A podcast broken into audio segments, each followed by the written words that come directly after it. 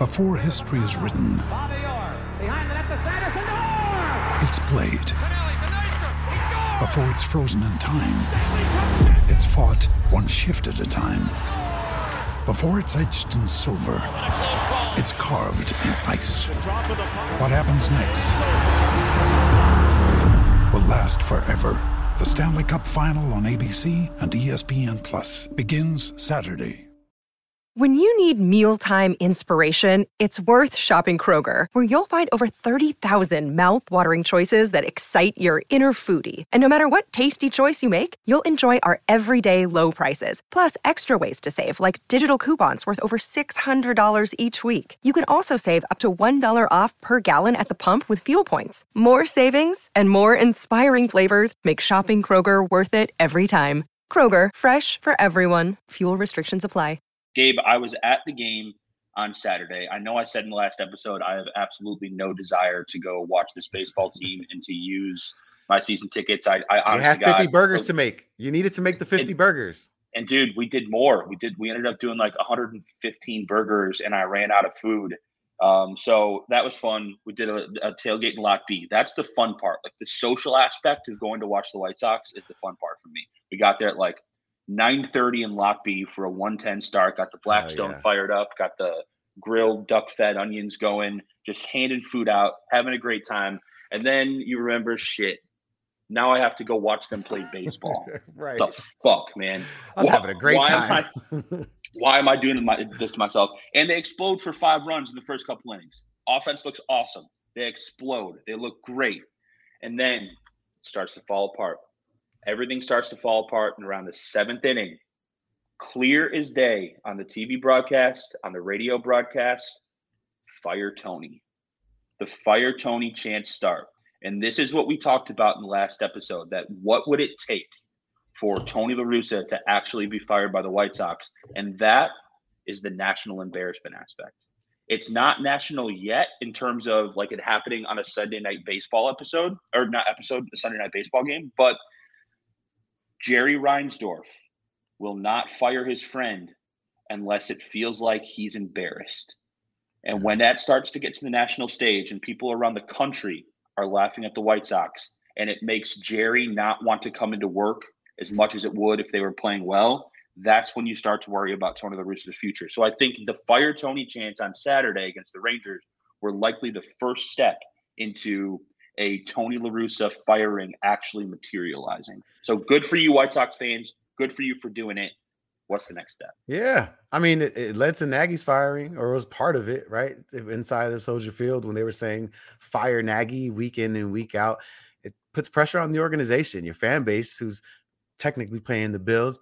They're not happy with the product on the field. And there's two ways to show that. You can not show up to the game, or you can show up to the game and voice your, voice your opinion in the form of, of saying that the manager should be fired.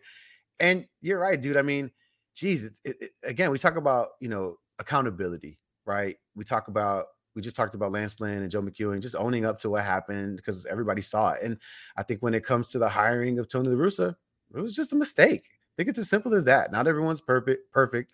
Human error exists, and sometimes your emotions get the best of you. And, and I think all of us, I almost feel bad for Reinsdorf, right? Where he felt No, Like- nobody, you stop right there. No, I Nobody Has do. ever said I feel bad for Jerry Reinsdorf? I feel bad for Christ, him. dude. He wanted he, he in, in his mind he thought he was doing the right thing. It's like, bro, but you're not. You weren't.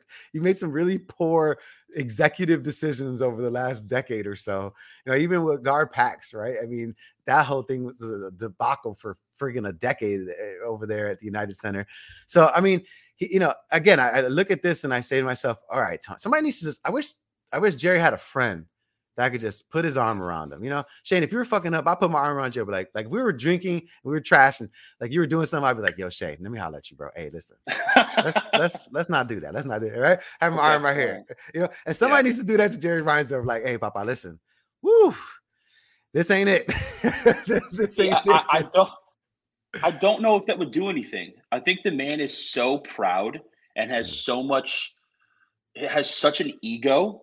I was watching the game last night with somebody who doesn't watch baseball. Right.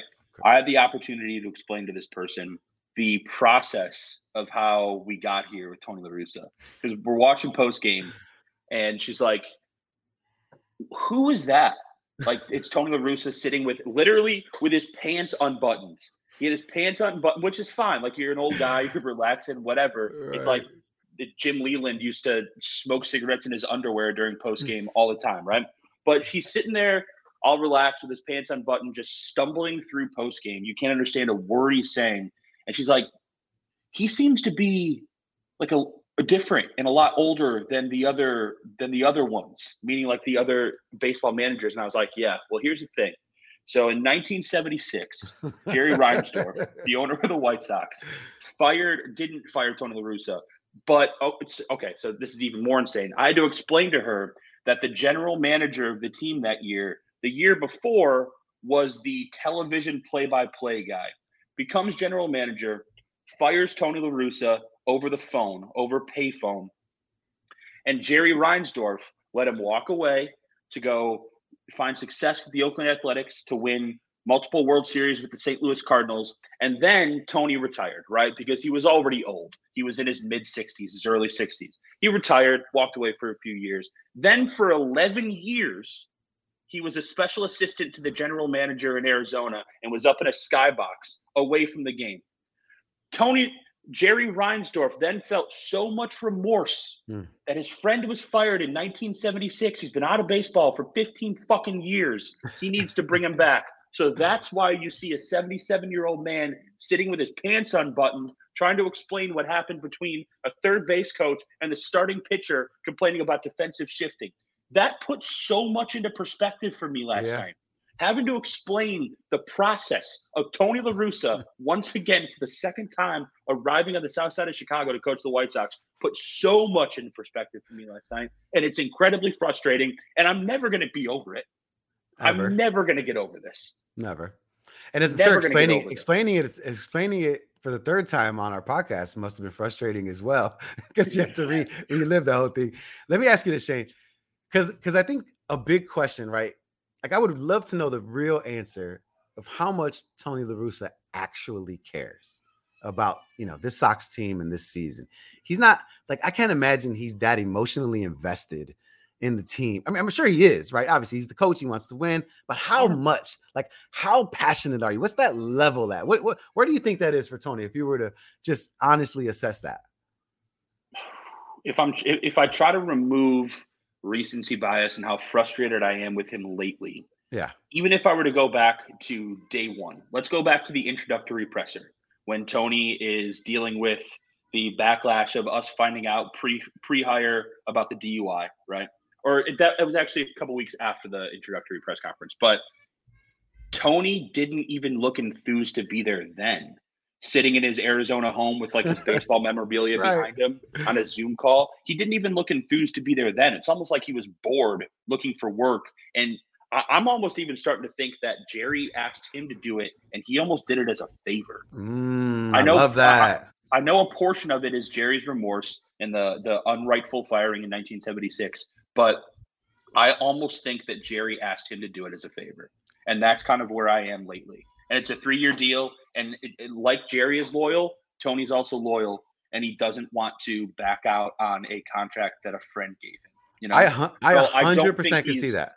Yeah, I, I don't think it, it's it's not news saying this, but I don't think he's incredibly uh, emotionally motivated to be there. No, it doesn't seem like it at least. Yeah, I, I definitely I, I, didn't think about that where Reinsdorf probably had to beg him and was like, "No, dude, trust me, this is a good idea. You should do this." And he's like, dude, I'm chilling. I'm 77. I'm drinking.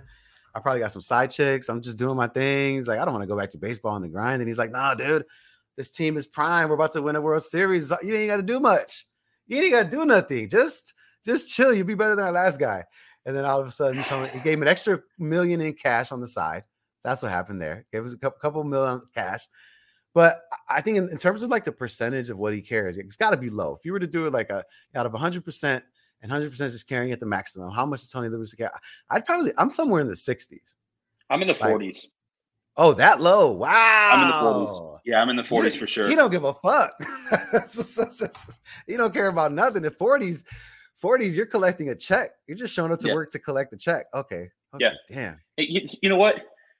You you just saying that right now, and Jerry saying to Tony, "Hey, all you really got to do is show up. This team is in its prime competitive window. We have phenomenal athletes. That is just so fucking true. All right. anybody had to do was show up and show not up. be a distraction. yeah, yeah, yeah. You had to show up and be minimal distraction and just make sure guys know where they're supposed to be and to be yeah. that listening ear, to be that shoulder to lean on if you, if a, a young player needs to. Especially, see, Tony had some things going for him. He's bilingual speaks speaks Spanish very well, relates to Sp- Spanish players very well. He had that going for him in a team that's predominantly Hispanic and Cuban and Venezuelan and Dominican. He had all that going for him, and he decided to just kick it in the dick. He kicked his competitive advantage in the dick, and with that, did it to the White Sox. Yeah, and it's funny because then you think about it, like as we're as we're playing this out, and then all of a sudden injuries happen. People start asking questions. He's like, what the fuck? I didn't sign up for this. Yeah. I, I didn't I didn't want to make decisions. I didn't want to. And then they're like, all right, all right, I gotta make decisions. You know what? Trea Turner, one and two count. I think we should walk this guy. and then everybody's like, no, no, Kevin Hart voice. No, don't make decisions. No. I stopped thinking about there. the Trea Turner thing. Oh, sorry. I I'd stop thinking about that. Yeah, that one's that one's so. I'm gonna have a shitty day. hey, welcome, welcome to Sox fandom. That's just every day as it is right now, dude.